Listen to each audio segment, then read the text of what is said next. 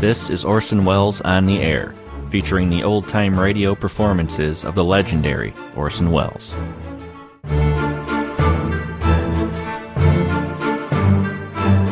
On this episode of Orson Welles on the Air, we'll revisit an episode from Suspense featuring Mr. Welles. Did a handful of episodes early on in this long running series. One we'll hear today is titled The Lost Special, first aired September 30th, 1943.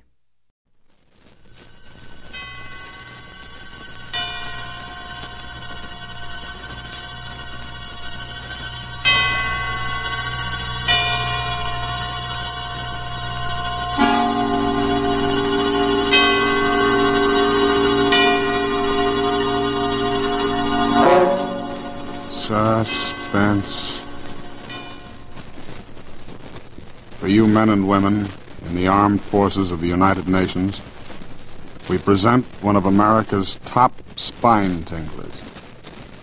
A radio rebroadcast of a program dedicated to the mysterious, the unusual, and sometimes the supernatural. A program of suspense. The producer of Suspense asks you to almost believe that the following is true. Very well. Standing beside me, surrounded by two guards, is a man who in a few short hours is to be put to death in the electric chair. His last request to the warden was that he be allowed to speak on this program and reveal what he calls some startling information. The warden naturally turned to us, and we at once complied, anxious at all times to do anything, however strange, that will hold our listeners in suspense.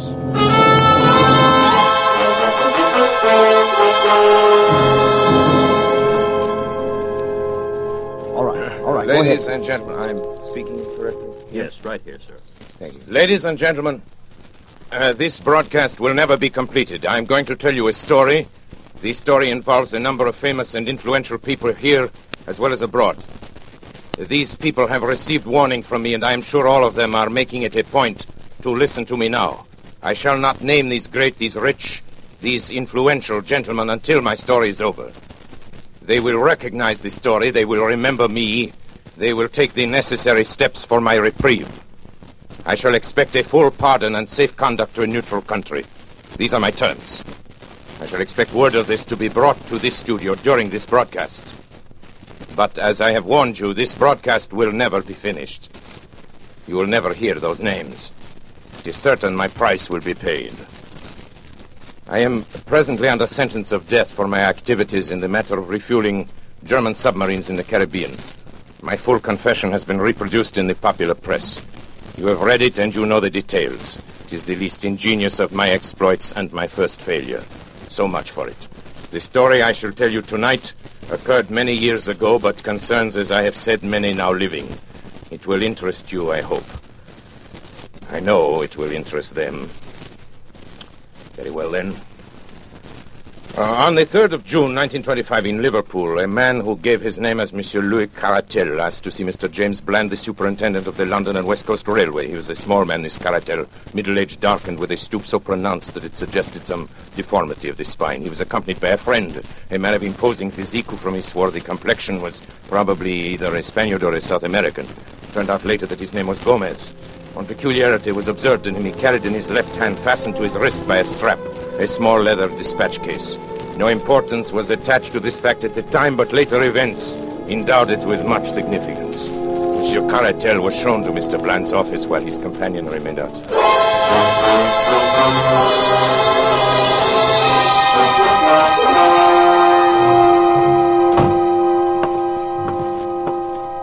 How do you do, monsieur? My name is Louis Caratal. Yes, sir. What can I do for you? I have just arrived from Central America this afternoon. It is extremely urgent that I reach Paris without a moment's delay. Paris, eh? Hmm. That's too bad. Just missed the London Express. I am not interested in the London Express. Could you provide me with a special train? Yes, I think that could be arranged. Oh, it's quite an expensive proposition. Uh, money is of a small importance, monsieur. Time is everything. If you can arrange a special for me in a hurry, you may make your own terms. Very well. Mr. Hood, will you step over here a moment, please? Yes, Mr. Bland. Mr. Hood, uh, here's our traffic manager, Mr. Caratal. Hmm. Mr. Caratal. Hood, I want you to arrange a special for him. He's going to Paris. How's the line? Can you fix him up in a hurry? Why, yes, I believe so, Mr. Bland. The line is clear through Manchester, and engine 247 at the Rochdale is on the tracks now. It could be ready, say, in 15 minutes. Good. Who's available for the trip? Uh, engineer Smith, sir. And I can put James McPherson on as conductor. Well, there you are, Mr. Caratal. Simple as that. Attend to everything right away, will you, Hood? Yes, sir. Uh, these men, uh, Monsieur Smith and uh, uh, Mc- McPherson? uh, Macpherson, are they trustworthy? oh, yes. Of course. McPherson's been with the company for years, and I'm sure Smith, although new, is an expert engineer. Bien. Thank you, Monsieur. I am deeply indebted. You have been most considerate.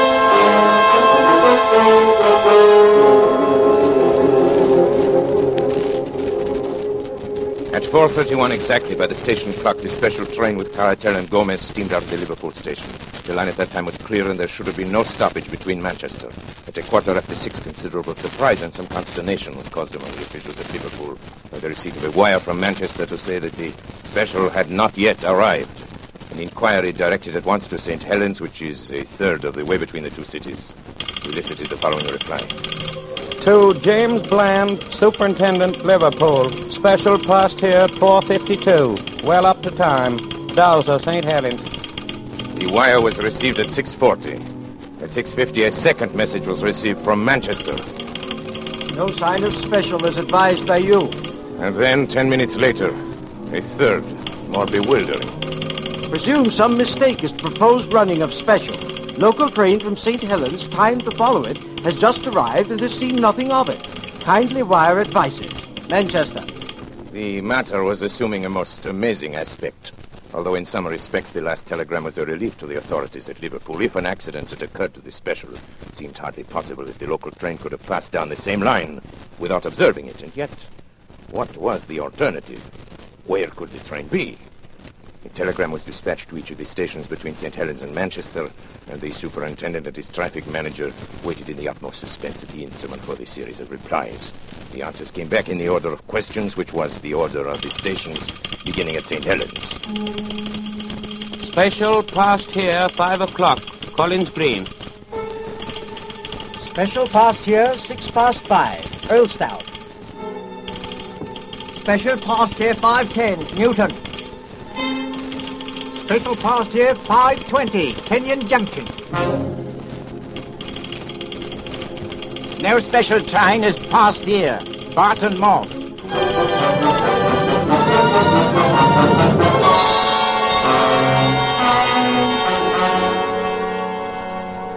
Hood, this is unique in my 30 years of experience. I can't understand it, Mr. Bland.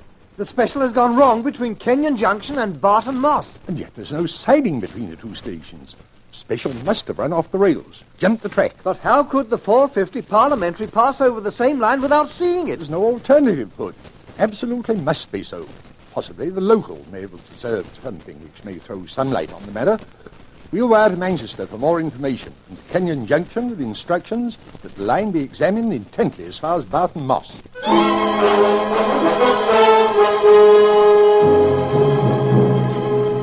The answer from Manchester came within a few minutes. No news of missing special. Driver and guard of local train positive no accident between Kenyon Junction and Barton Moss. Line quite clear and no sign of anything unusual. Manchester.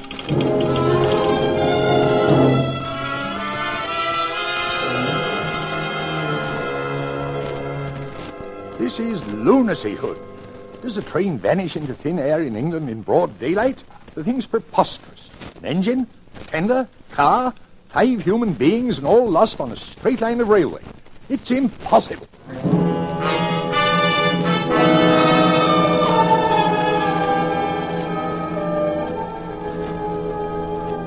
A month elapsed, during which both the police and the company prosecuted their inquiries without the slightest success. Mr. Bland, at the end of this period, offered his resignation. It was accepted. The affair remained unsolved. A reward was offered and a pardon promised in case of crime, but they were both unclaimed.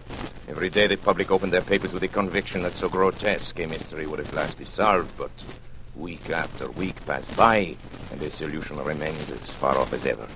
Then a new and most unexpected incident occurred.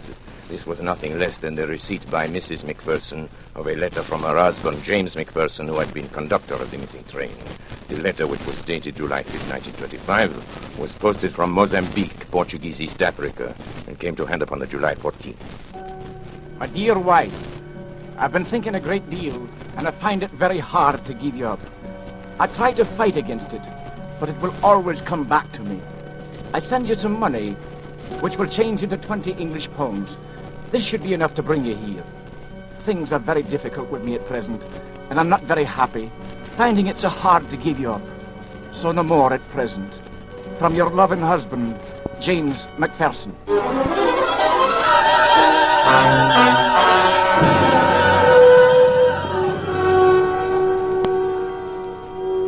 A time, it was confidently anticipated that the letter would lead to the clearing up of the whole incident. As directed, Mrs. McPherson sailed to Portuguese East Africa. She stayed in Mozambique for some time, but heard nothing from the missing man. Finally, she returned to Liverpool, and so the matter stood. And has continued to stand right up to the present moment. Incredible as it may seem, nothing has transpired during those 18 years which has shed the least light upon the extraordinary disappearance of the special train which contained Monsieur Caratal and his companion, Mr. Gomez. And McPherson, the conductor, Smith, the engineer, the fireman named Slater. And now, after all this time, I shall clear up the entire affair. And unless I hear from those so highly respectable gentlemen who were my employers and who are completely implicated in the crime, unless I hear from them before I'm finished, their names will be revealed on this broadcast. Take final warning, gentlemen. You know I mean what I say. If you are smart, you are at this moment arranging my reprieve. I must remind you, time is short. You have just uh, six minutes. now, for the interest of my other listeners, I shall resume the story of the Lost Special. In a word, there was a famous trial in Paris in the year 1925, perhaps you recall it, in connection with a monstrous scandal. Scandal in politics and finance. How monstrous that scandal was can never be known except by such confidential agents as myself. At stake were the honor and careers of many of the chief men of Europe and the United States. A secret committee was formed to manage the business. Some subscribed to the committee who hardly understood what were its objects, but others understood very well they can rely upon it that I have not forgotten their names. You think I could forget your names, gentlemen? You uh, pillars of the community, great, rich, respected, honorable men. Hmm? Do you remember that day in May 1925? The fashionable country club, remember? And the golf game that was played there that spring morning? Ladies and gentlemen, that was the strangest golf game ever played in the history of this world. Wretch, look at that drive. I've been playing badly all morning. you topped it, Senator. Perhaps you're a little nervous. I beg your pardon? May I join your game? Uh, well, I'm not sure. Not that sure should- of what? Of me? I promise you, gentlemen, you can be very sure of me. I'm the man you're supposed to meet. The distinguished congressman here can vouch for me. Yeah, he's the one, all right. This Yes. is Delerniak. Uh, Mr. Delerniak, may I Uh, present the... my name is not really de Laniak, gentlemen, but I am sure that bothers you no less than it does me. Besides, there is no need for introductions. I know everyone present by sight and by reputation. My drive, I believe. Thank you. Not so good. 200 and, uh, what, about 50 yards. I hope I'm not going to continue in this way. You're, you're sure we can talk safely here, Frank? How Uh, do we know please that- set your mind at ease. We shan't be overheard in the middle of a golf course. There is no convenient hiding place here for dictaphones, even in the rough, where I notice you're playing the greater part of your game, Senator.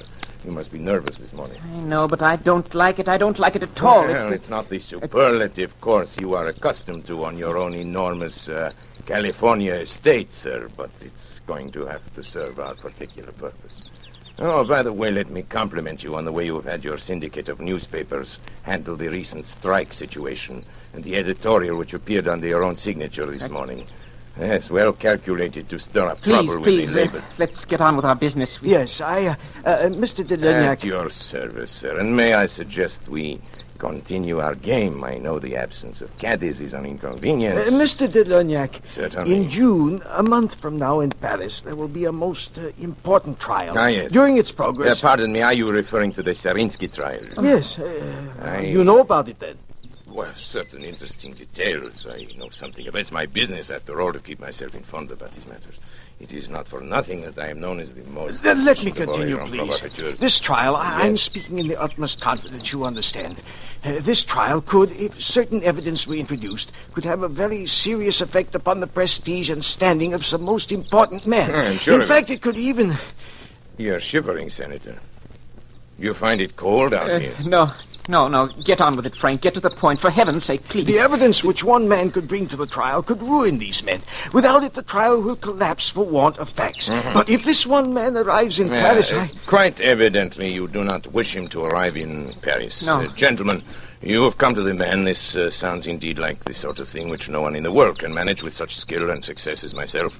I must admit, however, that my services come rather high. Well, the, It's only natural since there is only the one. money makes no difference. We have formed a group, it. a committee, and we have the command of an unlimited amount of money. Absolutely Ah, unlimited, Well, you hear? We will name people and places now. Who is the gentleman whose appearance in Paris would uh, cause such regrettable embarrassment? His name is Caratal, Louis Ah, Caratal. He knows everything. He has papers, Yes, yes, documents, I, all I the understand. evidence. Where is this Monsieur Caratal at Well, he's sailing from somewhere in Central America Central within the next few days.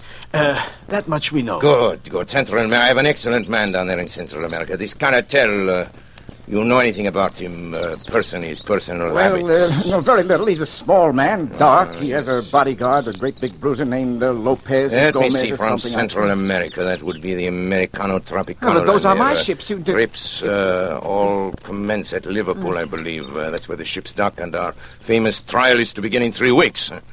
That would mean that Monsieur Caratal would go directly to London, and I imagine that once there he would be heavily guarded, since it can be no surprise to him that you gentlemen are not without uh, connections in the British capital. Ah, that's good, clean You see, thinking. this is not so simple as some of my other exploits. A simple uh, assassination. Uh, there's your ball, sir. You're playing a Dunlop 38, aren't you? Huh?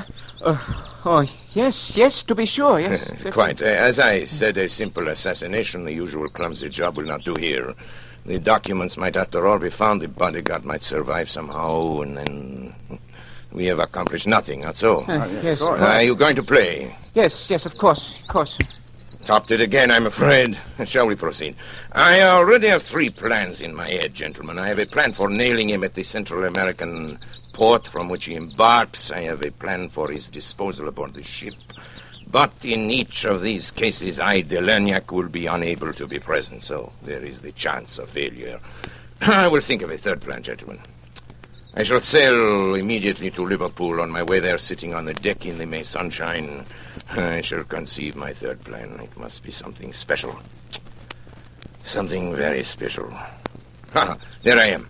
Is this your famous water hazard? Well, I think a number seven iron will do it.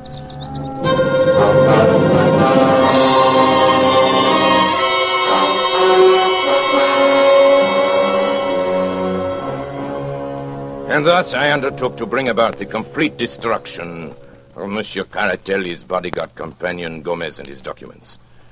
Plan one was already out the window, as I found out the next day. Belerniak, White Sulphur Springs, Virginia. Baby Lou, unable to sleep last few nights, have sent him to visit Aunt Henriette. Will rejoin him on 21st. Love, Jenny. Uh, this telegram from Matagalpa conveyed to me the information that Caratal, possibly sensing danger, had moved from his hotel and gone to stay with friends until his ship sailed. So it was impossible to carry out the idea of the fire in the hotel. His ship leaving on the 21st was the Henriette. On my fourth day at sea, I heard from her. Delanac, Barrancaria. Ship-to-ship communication from Henriette Tropicana Line. Presented Grace your box of chocolates. Louise has given up candy for Lent. Grace still wants us all together for 29th birthday party. Will be really special. Ralph. This meant that poison had been given to Gomez, the bodyguard, in an effort to get him at least out of the way. He had been unable to succumb to it. He'd thrown off the effects, and is evidenced by the report that we would all be together on the 29th. Now, Caratal had refused to eat the food containing the poison. So much for Plan 2, which was not worthy of me anyway, since there was always the possibility of the bodies being found in the ocean. The man Gomez was carrying the documents in a dispatch case strapped to his wrist, and I must tell you something now. I was glad, glad, mind you, that we had failed so far, for the plan I had conceived on the night I arrived in Liverpool was so magnificent, so absolutely unprecedented in the annals of crime, that I owed it to myself, to my employers, and to history to carry it through. The inspiration came from the words in the code telegram which indicated that Caratal would arrive uh, in London and hire a special train there to convey him uh, from Liverpool. My British agent, Mr. Moore, and I contrived to buy over several officials of the railway. Now, here begins the story. First, the division head, who helped us employ James McPherson, whom we contrived to be the conductor of any special train we designated. Then, further, at a sum that would make them independent for life, we bought over an engine driver named Oswald Smith and the fireman John Slater. These men, we arranged with the division head, would be assigned to whatever special train was hired by Caratal. On the afternoon of June 3rd, as I was sitting in my room at the inn at Barton Moss, the call I had been awaiting came through. It was McPherson reporting. Hello, Mr. Delanyak. We shall be leaving in a few minutes. Hmm. He's hired the special. Good. Smith will be engine driver and Slater fireman. And of course, I'll be in charge. What about Moore? Will he be aboard? Afraid not, sir. He gave them quite a story about having to reach his sick wife and all. But Caratal would have none of it. You said, though, sir, that it didn't matter. It, it does not matter. What uh, time will you pass Kenyon Junction? Mm, let me see, sir. If we leave the next few minutes, we should be there at 5.10. 5:10. It's a 49-minute run, sir. Uh, 45 minutes. I, I, I can make it, but delay all you can before you start. Uh, yes, sir. I guess it's all up to you from now on. Best of luck, sir. Oh, uh, here they come, sir. Goodbye.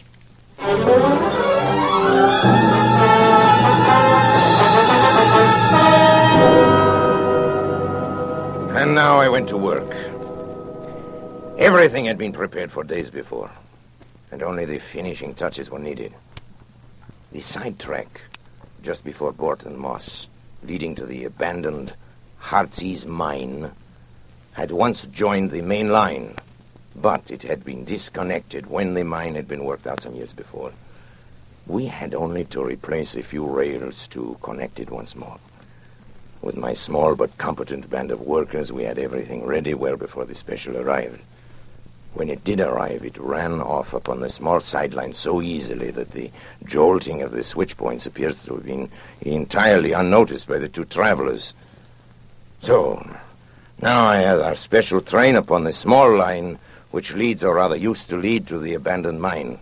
You will ask how it is that no one saw the train upon this unused line. I answer that along its entire length it runs through a deep cutting, and that unless someone had been on the edge of that cutting, he could not have seen it. There was someone on the edge of that cutting. I was there. And now I will tell you what I saw. The moment the train was fairly on the sideline, Smith slowed down the engine, and then, having turned it on full speed ahead, he and McPherson, with Slater, the fireman, sprang off before it was too late. It may be that was this slowing down which first attracted the attention of the travelers, but the train was running at top speed before their heads appeared at the open window. It makes me smile to think how bewildered they must have been. What a catch must have come to their breath as it flashed upon them that it was not Manchester that was awaiting them, but death. The train was now running at frantic speed, rolling and rocking over the and rusty line, while the wheels made a frightful screaming sound on the corroded surface. I was close to them and could see their faces. Caratal was praying, I think. There was something like a rosary dangling out of his hand. The other, Gomez, roared like a bull, but was drowned out by the incredible noise of the train. He saw me standing on the bank, when he realized he couldn't be heard, he beckoned to me like a madman. Tearing at his wrist and hurling the dispatch box out of the window in my direction. Of course, his meaning was obvious. Here was the evidence that they would promise to be silent if their lives were spared. Would have been very agreeable if it could have been done so, but business is business. Besides, the train was now so much beyond our control as it was. He ceased his howling and gesturing when the train rattled around the curve, and they saw the black mouth of the mine yawning before them. They were struck silent by what they saw, and yet they could not withdraw their heads. The sight seemed to have paralyzed them. I had wondered how the train running at a great speed would take the pit, and I was much interested in watching it. One of my colleagues who had joined me there thought it actually would jump it, and indeed it was not very far from doing so. It leaped into the air and seemed to hang suspended for a moment. The funnel flew off into the air, and then the van, the car, and the engine were all smashed up into one jumble, which choked the mouth of the Great Britain. Something gave way in the middle, and the whole mass of iron, coal fittings, wheels, woodwork, and cushions crumbled together and crashed into the mine.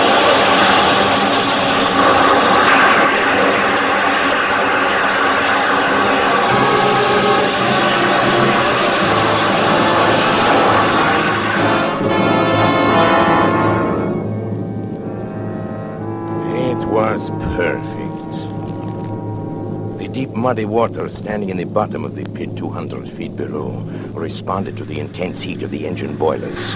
It hissed loudly and blew great bubbles of black mire into the air. At the same time, the walls of the pit loosened by the impact of the train as it struck the opposite side, gave way, and a mighty avalanche of rock and dirt thundered down upon the wreckage of the train as it settled with a low, hissing sigh was covered forever by the mud and mire, the vapor hanging in the air shredded off into thin, small wisps, and all was quiet again in the Heartsease mine. Hmm. And now, having carried out our plans so successfully, it remained only to leave no trace behind us. Our little band of workers at the other end had already ripped up the rails and disconnected the sideline, replacing everything as it had been before. We were equally busy at the mine. The lines which led to it were torn up and taken away. Then, without flurry but without delay, we all made our way out of the country, most of us to Paris, my English agent to Manchester, and Macpherson to East Africa. Word in passing about Macpherson, who was foolish enough to write to his wife and tell her to meet him in Mozambique. And naturally, we took steps to ensure that this meeting would ever come about. I have sometimes thought it would be a kindness to write to Mrs. Macpherson and to assure her that there is no impediment to her marrying again. But of the lost special, let the English papers of that date tell how thoroughly we had done our work and how completely we had thrown the cleverest of their detectives off our track. You will remember that Gomez threw his bag of papers out of the window. And I need not say that I secured that bag and brought them to my employers. It may interest my employers now, however, to learn that out of that bag I took one or two little papers as a souvenir of that occasion. I had no wish to read the information obtained by these papers, but it is now. Oh, it's less than a minute before my broadcast is over. And I have received no word. It is the final hour. I see at the other end of the studio the engineer waving his hands at me that my time is almost up. Well, I gave you warning. You had your chance, gentlemen. Very well. Now I reveal your names. And the first name I reveal is that of Charles Watson. Ladies and gentlemen, ladies and gentlemen, they're trying murder. I want you to hear these names quickly. I know you will avenge me. The names are. Names. After him. There he goes. Delania, Delania, can you hear me? Are you all right? Hey, Bill, play something quick, will you? Theme curtain music, anything.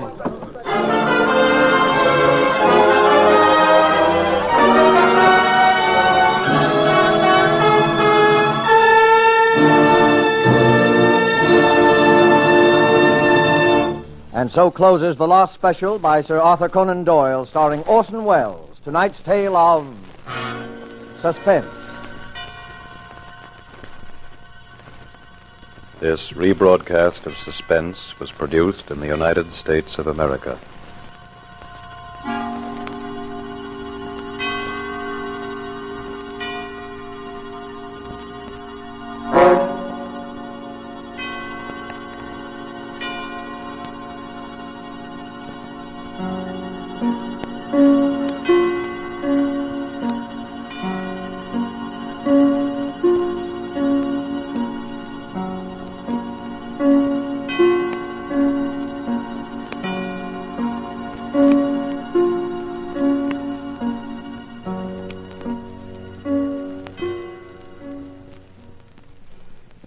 For this episode of Orson Welles on the Air. I'll be back soon with more.